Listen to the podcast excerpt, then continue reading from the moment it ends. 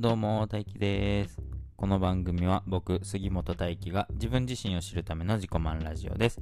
僕の感じたことや世の中への偏見をガンガンカッコつけながら話していくので、ぜひ冷ややかな耳でたまには温かくお聞きください。えーと、今日は自己満ラジオではなくて、15日ということで、15日じゃないんですけどね、もう今日16日なんですけど、15日前後ということで、なんだっけ、推し会か。ポッドキャスト推し会を喋ります。えーっと、今日押すのは、永遠の罠のシャープ20、排除されし者の罠ですね。あの、バナナさんのやられてるポッドキャスト、永遠の罠の最終回ですね、シャープ20、排除されし者の罠。この回を押したいと思います。うんと、うんまあ、めちゃくちゃその通りだなと思ったし、えっ、と、どういう回かっていうと、ちょうど8月の末ぐらいだったかな、多分収録されてたのが。が、えっ、と、大悟さん、メンタリストの大悟さんが炎上されたタイミングで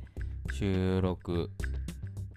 されてたと思うんですけど、その大悟さんが陥ってしまった罠と、まあ僕たちもそういう風に気をつけないといけないよねっていう罠、罠というか、うんと、排除されるのってこういう人だよねっていうのを話されてましたね。うんとね、まあ、マスターのお話はいつもそうだなって思いながら聞かせてもらってたんですけど、今回は DAIGO さん、メンタリストの DAIGO さんと、なんだっけ、スター・ウォーズのダース・ベイダーか。ダース・ベイダーと、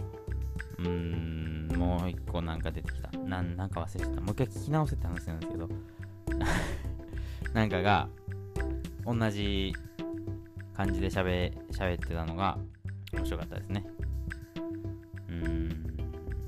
まあ、もう聞かれた方が多いと思うんですけど、最終回なんですね、あれが。永遠の罠の。永遠の罠の最終回が、あれは個人的にはすごく寂しいですよね。もっともっとお話たくさん聞きたいなと思わせてくれる回だったので、うんと、続きを期待すると言いつつ、新しい道に進まれたっていうのもすごくわかるので、うん、わかるのでっていうか、まあ、続き聞きたいなとは思いますね。それと、うんと、めちゃくちゃ推し会と関係ないというか変わっちゃうんですけど、バナナさんがご結婚されたということで、おめでとうございます。うーん、どうなんですかね、ポッドキャストはもうあんまり更新しないのかな、永遠の罠じゃないにしても、新しい番組楽しみにしてます。ということで、今回はこれぐらいで終わりたいと思います。最後まで聞いていただきありがとうございました。じゃあまた次回もガンガンカッコつけていきたいと思います。じゃあね、バイバイ